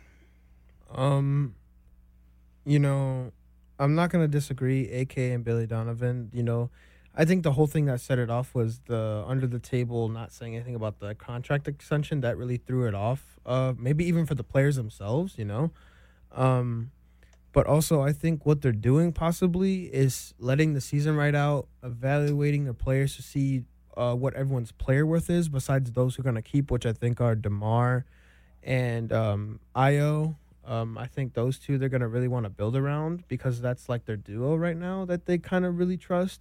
I think they're looking to get rid of Vooch and LaVine, in my opinion, um, because there probably is some you know semi better talent than both of them, and I think we do need to go out for a dominant big man. Uh, Vooch is good and all, but he's not the big man we really need right now.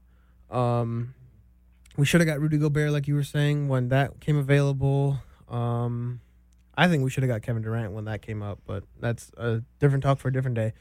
But I feel like right now that's what they're doing. They're assessing player value and what they can really get when the offseason comes up so they could just blow it up. Yeah. Um, my guess is that they were going in on Kevin Durant and they missed out on the sweepstakes. And then once Kevin Durant and Kyrie Irving were, were both traded out of the East into the West, the Bulls thought, hmm, maybe we do still have a shot because the East is getting so much worse now that the star player's leaving. And they forgot that the Nets were the only team ahead of them that got worse. Yeah. Literally, the other 10 teams either stayed exactly the same team Or, added. Yeah. So not only did the East not get worse, it probably got better because chances are that Nets team was going to implode by the end of the year if they kept their stars. You seen it happen last year where they just kind of fell apart because those guys weren't playing or they weren't playing well when they were playing together. Um and for some reason AK just thought that we're a championship team. We've sucked all year. You know, we sucked all second half of last last year. I guess that means we can win a championship now that Kevin Durant and Kyrie Irving are gone. and again, he probably put all his eggs in a basket to go and get Kevin Durant. And then the Nets said no, because they can go get all of Phoenix Suns' uh, future assets and, you know, uh, their two best uh, role players. I, I just don't understand what their mindset was after that deal was over, though. They had a whole, the deal was done at midnight on Wednesday. The trade deadline was at 3 p.m. on Thursday. So they had a whole 15 hours to figure out some other kind of trade, something else to help this team, and they did nothing. The least they could have done was try to trade up into the draft again, get another first round pick in this year's draft, get two more first round picks in this draft. Apparently, teams were just throwing them away, and the Bulls didn't go for any of them. Yeah, the farthest pick we saw in this trade deadline was 2029. Are you kidding me? And I, I completely agree with you. How are we not going for a first round pick when all of a sudden after that 12 p.m. dead 12 p.m. hit and you see a 2029 first rounder on the table? Are you kidding me? Well, not even that. There were 2023 picks. One of the best players, or what people are saying could be one of the best players of all time, and Victor Wembanyama is in this draft class. Why not go out there and try to get three more first round picks? You can. They're going to be out on the market. Teams were, trust me, I guarantee you, teams were offering picks for Zach LaVine. They were offering picks for DeMar DeRozan, they were offering picks for Patrick Williams, and they were offering picks for Nikola Vucevic. They might have been offering picks for Lonzo Ball even. You know, teams were definitely giving offers to the Bulls, and the Bulls were obviously turning down each and every one of them. And I agree with you. I think a lot of it goes back to that shady deal they did with Billy Donovan under the table at the beginning of the season. That whole trade, like that whole debacle that happened because of that, really took a lot of this trust out of Bull fan, Bulls fans and AK. And because of that, they had not really a lot of trust in, in him going into this trade deadline. And then now, none of the fans want AK there anymore. And if you've noticed, the Bulls recently aren't really big fans if the fans aren't fans. So they're going to move on from you. Billy Donovan might be fired too. Yeah, and that whole what five season extension is just gone to waste. Like, man, we need we need a Ryan Poles in there, man. We need Ryan Poles in there because that man would he would probably do anything and everything to make sure Chicago has two winning teams, two winning teams. You know, and it's just sad to see that AK was once this great mastermind like Poles at one point, and now it's just downhill. You know, and hopefully I'm not foreshadowing anything with Poles. I swear to God, I better not be doing anything with that. But I think I think we're both right. That whole contract extension threw it all off. Or unless this is something that they had planned since the start, since hiring him, Then just give him a seven year contract yeah, point. there's no point in giving him the two years and then all of a sudden, oh, here's five more seasons. You know, unless they know something that we don't with Lonzo, unless he's coming back soon that we don't know and they're just not reporting. And even if he does, I don't think Lonzo Ball automatically makes the Bulls a championship contender with the team that oh, they Oh, no, have yeah, right definitely not. That's not what I'm saying. He at all. probably wins them three or four more games. Yeah, at that, best. that yeah, that's about it. I don't even think we make the tenth in playing, the tenth seed playing, and I feel like we could. We'll probably lose to the Pacers, Orlando, and fall b- under them, even if we did have Lonzo and have Caruso on the court as our best defenders in the game. And that's just the sad part about it is that yeah, we had some mishaps with Lonzo's recovery and issues with the knee. Yeah, we get that.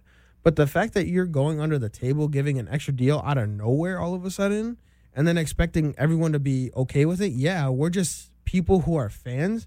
But this is ridiculous. What are you doing? Five more seasons of losing? Not saying that, yeah, some people might think he's a bad coach or the best coach we've had or whatever. But it's the fact that how you say every time we talk about the Bulls, he plays to the other team, not to where what we need to play in order to win, which is annoying. So now everyone thinks he's a bad coach. And that's what's ruining this vibe and why people want him and AK out of the building. You know? And and it's like who knows if Jerry Reinsdorf is seeing all of this stuff. You know, it's like what what is he doing? He's he's above everyone.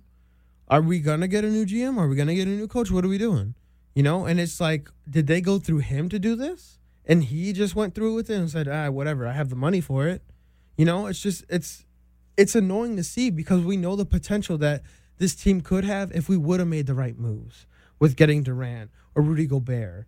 You know, it, it's we know we have the potential to be in the plan or even in that sixth, seventh seed, but we're not doing anything about it. We're not blowing up the trade deadline. We're not blowing up the offseason.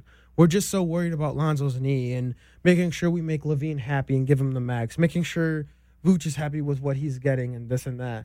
We have a future with Dalen Terry, Idasumu, and maybe DeMar. Yeah, DeMar's older, but those three and the guys we have in our feeder, that's what we need, you know? And maybe go out and get another superstar besides LaVine and Vooch. Get rid of Williams. We don't need him. We have what we have. We can work with it, but let's just add some more key elements like a certified big man and maybe, you know, another certified shooting guard or whatever, forward. Or go for draft picks. Get that French kid. That, that's solid, you know? I mean, that's going to take a lot to get him, but Why not? Have to lose. Yeah, you you you can give up LaVine. LaVine can produce for any team he plays for. I give, believe give up that. DeMar DeRozan. On like I get it. You said like you were saying that they think he's a cornerstone of the team. He's not. He's 32 years old and on a big contract for how old he is. Like just get rid of him.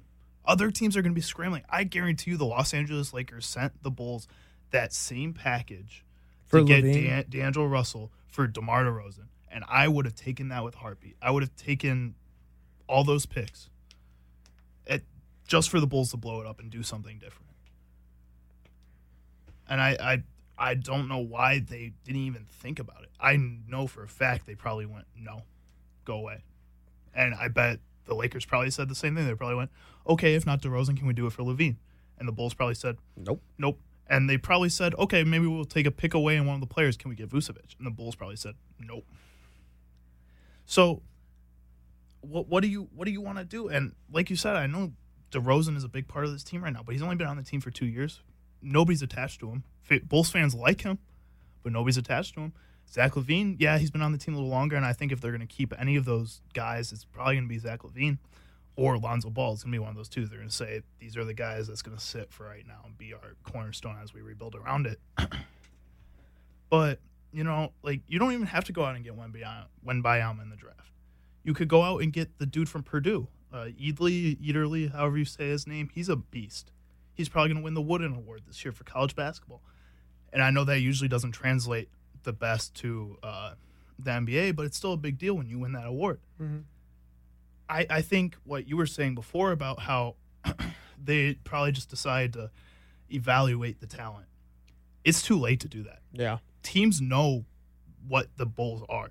The talent and the value for this talent has already dropped since the beginning of the season, and it's only going to get worse. No matter what the Bulls, the Bulls could win every single game for the rest of the season and barely make the play in, and teams would still not give them what they think their players are worth. And I think the Bulls are just living in this hippie world where they don't see that and they think that their guys are the best players in the league. And they're good, but they're not special. They're nothing new. And I think the Bulls just need to see that. And I think firing AK, firing Billy Donovan, and switching out some of these stars for draft picks, other young guys, stuff like that. Do what the Jazz are doing. Jazz are really good at rebuilding. They sure are. They are sitting in the play in right now when everybody thought they were going to be the worst team in the league. Why can't the Bulls do that? The Bulls have, if you look at what the Jazz had three years ago when they were competing, the Bulls have basically the same team. Basically the same team. I think you can get that same value, probably a little less because Donovan Mitchell was so young and Rudy Gobert was still young. Probably a little less value, but you can still get a bunch of value for this team if you traded them before the season. Now teams see a bunch of old guys who have no value because Zach LaVine hasn't played well. DeMar DeRozan is still a very good player, but not what he was last year. Nikola Vucevic has not played well. He's a free agent too. hmm We're we have to get rid of him. Well, Yeah. they they're going to not. What they should have done is traded him because he's a free agent. That's that should automatically mean yeah we don't want you on the team anymore. Go find a new home and get paid this offseason, dude. Like the one thing we talked about in our chat was get Jakob Poeltl. We should we should have done that. We should have done that and traded with Vooch. You didn't even have to trade Vooch. Jakob got trade, traded for a bag of peanuts to the Raptors. He's a above average center in this league, and he could have been gotten the Bulls more. The Bulls probably could have got picks or something like a second round pick out of the Spurs for that too. Why didn't we? Who knows? I mean, it's just the Too Bulls, stubborn. and it's like every year. I think, not even every year, but each time a Chicago team gets a new GM and does well for a little bit, Bulls fans and Chicago fans just get so excited. I think we need to learn to cool our jets and just watch these guys for three years before we say anything about them. We got really excited over Matt Nagy and Pace. Got really excited over AK and uh, Billy Donovan. You know, I think we just got to slow down a little bit here. Yeah. Um, and I think the teams need to do that too. I think a lot of, you know, what the Bulls are doing is that they bought in so much into AK and Billy Donovan once the fans said, yay. You know what I was saying before is like the Bulls want to listen to the fans. The Chicago teams want to listen to the fans. When the fans said woohoo right away for those guys, they were like, "Yep, give them ten year deals. They're the best ever. We're gonna ride with them until they burn us into the ground." And now they're burning us into the ground. Three years after, A lot more faster than we were expecting. exactly. We weren't expecting to be burned to the ground. We thought they were going to be able to turn this around. Yeah. They made a bunch of moves, and it wasn't even that like they were making they were making good moves, but they weren't good moves. You know, Mm-hmm. they weren't like groundbreaking moves. But Bulls fans were just hyping them up because it was something different. It was just yeah, we were tired of the five, four year failed rebuild with all these young guys. We saw these veterans coming. We were happy. hmm Yeah, and I mean the draft last year it wasn't terrible. I like Dalen Terry, but man, Mark Williams from Duke. He's playing out of his mind Yes, like in I, a position that the Bulls need somebody to play out of their mind. I know, and, And now they have a third string point guard because they drafted Dalen Terry. And Dalen Yeah. Terry's a good player. Don't get me wrong. yeah. But you we gotta didn't play need him him. more.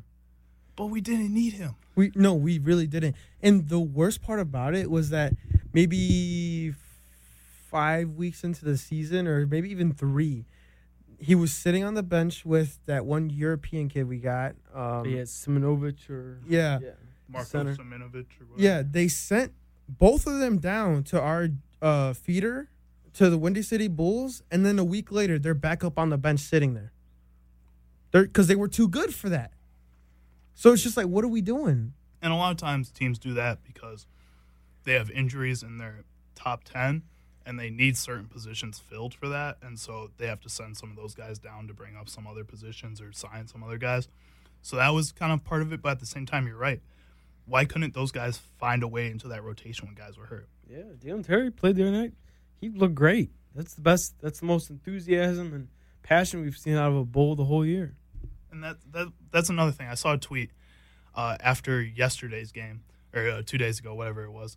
Somebody days. said two days ago. Somebody goes, "That was the least energy I've ever seen from a Bulls team." He was like, he said in the tweet, he's like, "I want the Bulls organization to apologize to fans because this team just looks sad." Yeah, and it's sad seeing the only rookie there have that much energy. Dalen Terry on that team, he could be on any team and still have the same amount of energy every time he's on that fe- on that court, and that's the sad part.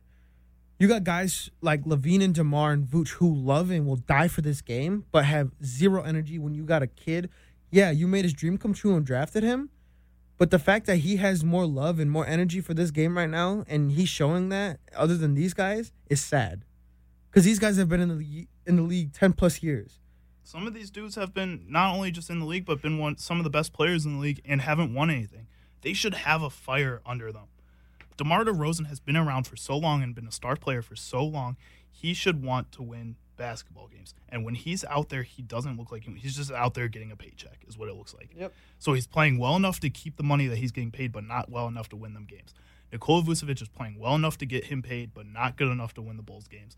And he's another guy who should have a fire underneath him a lot of people doubted him because he was playing on a bad Orlando Magic team, but he was bringing them to the playoffs. And that team was a lot worse than this Bulls team right now. Yep. Why are you not helping bring them to the playoffs right now, Vucevic? Zach LaVine, two years ago, you were helping a Bulls team that had nothing on it. It was you. And now you look like you're 30 years older. And I understand the injuries take a toll on guys, but this is a guy who's proven that injuries haven't slowed him down. Why is this one the one that slows you down? Yeah. And obviously, it's not just the injury; it's the mindset of this team and the mindset of the organization that's bringing it all down. And there needs to be some big changes this offseason for them to want to be competitive in the next coming years because a lot of teams around them are set to compete. Mm-hmm. Even the bad teams around them Yeah. have a lot of picks and a lot of really good young talent. And they could be really in a really bad position here soon. We have about 10 minutes left in the show. We wanted to move on quick from NBA basketball to give you guys a quick preview of the World Baseball Classic. This is something me and Josh were really excited about watching. Uh, a bunch of the pools came out. They're still working on figuring out the pools. But Josh, who are some of your favorite teams in the World Baseball Classic this year? Um. Obviously, I'm gonna cheer for USA. We have a pretty stacked team, especially with our pitching and our uh, our whole our whole team in general. I shouldn't just specify one group in there, but definitely Team USA. I'm very excited to see how Japan plays out. Um, I would love a Japan and USA in the finals. That would be a really fun match to watch. But I mean, we do have to look out for Pool D, which is Puerto Rico, Venezuela, Dominican Republic, Israel, and Nicaragua. Um, I think Israel and Nicaragua aren't gonna make it out of that pool. Um, it should the, the Dominican Republic and Puerto Rico alone are way too stacked competitive teams. They're gonna want it really bad because I believe in 2015 it was the Dominican Republic and U.S. Um, that were in the finals in that. Um, but I mean, Pool A is pretty uh pretty filled. I think Cuba and Panama are going to be the big dogs in that one. I feel Japan and in Pool B, I feel like Japan and maybe China or Czech Republic will be the big dogs in that one. Uh, Pool C, I'm gonna say USA and uh, probably Mexico are gonna be the big ones in that one, and Dominican Republic and Puerto Rico in Pool D. So all the pools are really stacked. The teams have some good players. Um, the only controversial one was what Israel because they weren't all from Israel, but they were Well, more or less Jewish. So the way the World Baseball Classic works is that it's not just like where you're from. It so the Olympics are kind of like this too. It's just where you have nationality. Yeah. Uh, so if you're a, a, citizen of that country, so there's a bunch of rosters that have guys who aren't from that country but are representing that country. Mhm. So in Israel's case, there's a lot of players who are just Jewish and then are choosing, and because they're Jewish, they have uh, citizenship in Israel. They're choosing to play for the Israel team, and same thing. So like Tommy Edman is playing for the Korean roster, I think, and uh, Eric Sogard is playing for the Czech Republic, I think, even though neither one of them are from those countries. That's where their nationality sits. Um, one of my favorite things about the World Baseball Classic is just seeing the names on all of these rosters. Like, you like, there's so many players that you will never see play a baseball game again, and then you could watch these games. Like I was looking at some of these teams, like China. I may cheer for China just because they have two players on their te- team named Chen Chen. They're both named Chen Chen, and it's like you'll never see these dudes play again. But they could play some of the best baseball you've ever seen against some of the best players in the world. And that's the other thing. You get to see the best players in the world all play on the same stage. Yeah. You know, even guys that aren't in the MLB yet or will never make the MLB, they get a chance to shine. Yeah. It's a lot like what we were talking about with the XFL. I was just about to say that. Yeah, this is a chance for them to really go out onto onto this type of stage to where there's going to be a lot of viewers because, you know, you got baseball coming up with this. You know, I think the first game is March seventh, so you have you know you got the month of March with all of it and people, all these organizations, GMs, owners, front office, whatever you want to call it, they all are they're going to have their eye on them. You know. Yeah, we got spring training coming up, but then you got the World Baseball Classic, and then you can continue on with your spring training, and then you got opening day, right? So, I mean, it's going to be really interesting to see this because uh, just before the rosters were announced for the World Baseball Classic, a lot of a lot of Japan players, pitchers, and infielders, outfielders were getting signed to a lot of these big teams. Like I know the Giants picked up a lot, Seattle picked up some, um, and then the surprising one was that Shohei Ohtani actually was allowed to participate and play for Japan because I know uh, he, the last time the World Baseball Classic came out, he wasn't allowed because um, he had just gotten drafted. So that that was like a whole controversial thing. But now he's able to play, and we got uh, Suzuki playing for them too, I believe. And I mean, it's it's really exciting to see because, like you said, we got all these big athletes. It's the same thing with the XFL, NFL, whatever, right? We got all these great athletes, you know, who love the game, who will die for the game to, you know, really play and have fun. Like this is a time to have fun. They all get to communicate their own way instead of, you know, you got your Puerto Ricans trying to get English out in a certain way, but now they can all just be comfortable and, you know, go have fun. So this is going to be really fun to watch. in a lot of ways, it reminds me of you know the Little League World Series. Yeah. and how much I love watching the Little League World Series. It's kind of the same thing where these people, and in that case, those kids have so much pride in their countries. And in this game, you see that at an adult level, at a level that's able to play at a major league level. Yeah. So it's so much more exciting because there's just this pride that comes with winning this, and you know that's something that comes with the World Cup, and why a lot of people like watching the World Cup. Yep. Is that there's just this certain pride and the certain energy to each of these teams that you don't see all the time. And you know, we could see Mike Trout against Shohei Ohtani. Yeah. We could see super fun like uh, Freddie Freeman against Julio Urias. Yeah. That could happen. That's crazy, and it's awesome. It's Yeah. a lot of fun, and you know, there's a lot of guys who may be signing like Joc Pederson is playing for Israel. Yeah. Israel's probably not making it out of their pool, but that's really so. cool to see him represent that team. You know, it's really cool to see Luis Robert represent Cuba, even though they may not make it out of their pool, but that he's so proud of their country and their heritage that they can go out there wearing that name on their jerseys. And even though they know they may not win, but just to be proud that they get to wear that jersey is just awesome. It brings a certain energy to the game that you don't always see.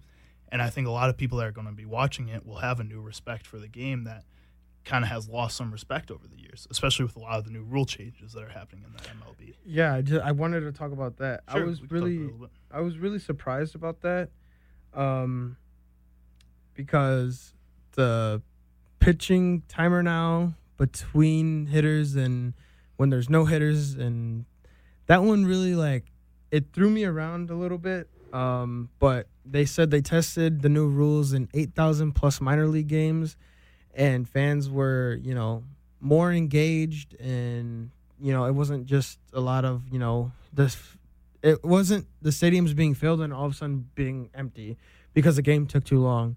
So they were talking about how the games were faster paced. Um, let me see. I have it right here.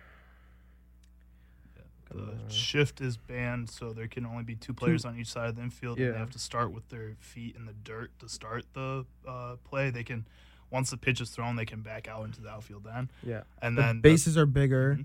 Yep. Uh, increase from 15 to 18 inches in width. Uh, they said that larger bases reduced injuries in the minors, so that's probably something that they were um, obviously testing for the 8,000 plus games. And they said the 8,000 plus games of testing in minors led to quicker games, fewer strikeouts, and more stolen bases, which obviously makes the game more fun to see. Um, it's going to be weird getting used to, especially with the pitch timer with less waiting and more action. Yeah. But do you think that this is going to tire out the pitchers faster and we're going to see a lot more rotation? uh, I don't know if we'll see more rotation, but I think we'll see more injury in pitchers. Mm-hmm. Uh, I think a lot of guys they take so long to in between pitches because they throw so hard. Some of these dudes are throwing 100 miles per hour for four pitches Mm. Yeah, like, like Shohei. Shohei does that. Jacob DeGrom does that. Yeah. And Jacob DeGrom and Shohei both already have injury issues. Yeah. Uh, you want to throw them like those games that they get injured in already in half the time. That's kind of insane. Uh, so because of that, I think yeah, we'll probably see a lot more rotation going through, and I think the relievers will pick up a much larger role than they have in the past. I think Mhm. a lot of people have kind of, you know, neglected the relief pitcher. It's kind of been the starter and the closer, and then that in between, you could just find anybody to go into that spot. I think teams are going to take a lot more time figuring out who are going to be the relief pitchers now. Yeah. Um, so I think that's gonna be kind of interesting to watch. Um, one of like, and I, I'm okay with this rule with you know the pitch timer. I think it will make games more exciting. I think it will lead to more hits, which is what they want. Um, which I don't always agree with. I like watching pitcher battle sometimes. I think those are really entertaining, especially if they're really good. But I also love watching guys just rip the ball, and I think we're going to see a lot more of that. but one part of it that I didn't like was that they're keeping the ghost runner rule. uh, Oh, for the like for the extra, innings. Oh, I hate that rule. yeah. I didn't. I didn't see that. Yeah, so they're gonna. If you guys don't know what the ghost runner rule is, uh, this past MLB season they started doing it is when the extra innings start, teams get a runner on second base to start off the inning, no matter what, um, so that it can help make the extra innings go faster. I don't think they need to go faster. I think it's fun when extra inning games go to 15 innings. Yeah. you know, it gets more tense as each inning goes on, as teams get into position to score and stuff. And also, I don't think it helped that much. There were still a bunch of games this year that went to like 15 innings Yeah. that went super long. And maybe that's just because pitchers were really good this year. I think pitching was at one of its best it's been in a really long time. And that's the same with hitting being up too is really interesting to see. Um, but I just don't think this helps the game. I think this just seems like MLB being like, get it going. Like we don't we don't want we don't think fans watch long enough. Yeah. Just get get it going. Which I don't really like. I like the idea that they want to make the experience faster and more interactive for fans, but I don't think that does it. Yeah, and that's what I was gonna say. It was just like this. This will attract the younger population for those who like you want to say, "Oh, I went to a baseball game," and but not hear about them complaining about, "Oh, it took this long," you know. But I feel like it'll attract that, but it also has its cons to it with how these old timers how they love sitting there and sitting and just having all that time to if they're there with their scorebook or whatever and keeping track of everything instead of trying to like keep up with the game now it's probably gonna push them kind of away and just rely on oh I got it all on my phone now or I can go look it up and do whatever.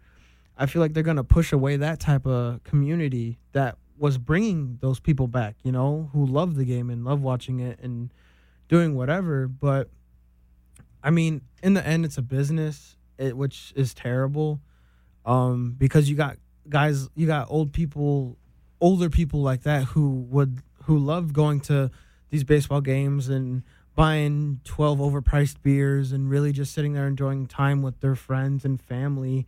But now it's like, do we waste the money for 12 overpriced beers or just buy a couple and then, oh, the game's over. We got to go now. You know, so it's just like it kind of ruins the experience for those people who have been going to these games that take a long time. But then again, it brings in more people who are like, oh, I know this is going to be quick. These changes made and we won't be here that long. So, I mean, it's got its pros and cons, and it's sad to see, in my opinion, because I enjoy sitting at those games, watching them. If it's whether win or loss, if they're losing, yeah, I'll leave early, but that's the worst of it. You're not losing money. I still bought an overpriced meal for you. You're still making money off of me. I filled the seat for you. So it's just like, I don't know. Me being a fan of how the games have been going, yeah, I like them. I like sitting there. I like watching the game. It's it's fun. I get to say I went to Wrigley Field and watched the Cubs play. But now I get to say I watched them play a fast game. And that's something I'm not looking forward to, but I'm still going to go watch them nonetheless. Mm-hmm. Yeah, I, I agree with you. I think baseball games being an all day event is part of what is baseball. It's fun to spend a whole day going to a baseball game, tailgating, hanging out at the game, spending time with family, walking around the stadium. I think that's one of the best parts about baseball games being long is you get to experience the rest of the stuff that happens around baseball games. I think football games that I've gone to, you sit there and watch the game and that's it. And baseball games, I love walking around the stadium. I love seeing all the history in a stadium. So I think that's one of the things that you will be losing when you have so much action going on all the time. All right, we ran a little over the limit here, so we got to sign off for the night. Thank you guys for tuning in. Be sure to comment on the Instagram post and vote on our story. For the Instagram post, tell us what you think would win in a battle between a Butterburger and some Chick fil A mac and cheese and tag three of your friends. And then for the post, just vote on our poll on the story. We'll see you guys next week. If you have any ideas for us to talk about, uh, feel free to share those with us in our DMs on Instagram. Thanks for listening.